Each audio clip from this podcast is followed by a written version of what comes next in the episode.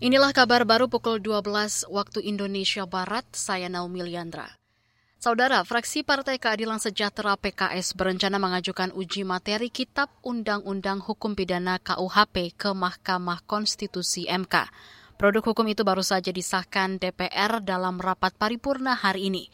Anggota fraksi PKS Iksan Kolbalubis mengatakan salah satu pasal yang akan diuji adalah mengenai penghinaan terhadap pemerintah dan presiden tiba-tiba pasal ini akan mengambil hak-hak masyarakat untuk menyampaikan pendapatnya. Pasal ini akan dipakai oleh pemimpin-pemimpin yang akan datang. Apalagi pasal 218 menghina presiden dan wakil presiden. Kalau yang pasal 240 itu adalah lembaganya. Di seluruh dunia rakyat itu harus mengeritik pemerintahnya. Presiden pun harus di, dikritik. Saya nanti akan mengajukan ke MK ini pasal ini.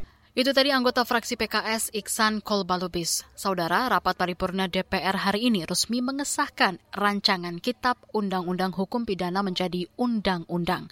Rapat dipimpin Wakil Ketua DPR Sufmi Dasko Ahmad. Pengesahan ini digelar di tengah gelombang penolakan di sejumlah daerah.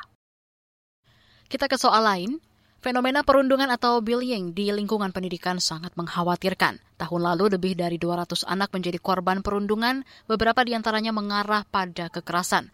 Pelakunya paling banyak adalah tenaga pendidik atau guru. Hal itu disampaikan Koordinator Program dan Layanan Rumah Duta Revolusi Mental RDRM Putri Marleni.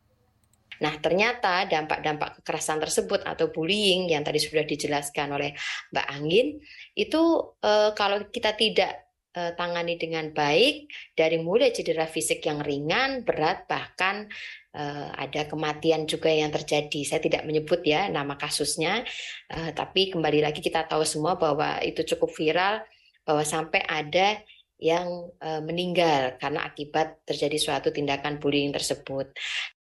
Koordinator Program dan Layanan RDRM Putri Marleni menambahkan penyebab perundungan di satuan pendidikan karena kurangnya pengawasan. Itu diperparah dengan lingkungan pertemanan yang negatif hingga budaya turun-menurun. Putri mendorong adanya pemetaan masalah dan mitigasi pencegahan kekerasan anak di satuan pendidikan. Saudara, demikian kabar baru KBR. Saya Naomi Liandra.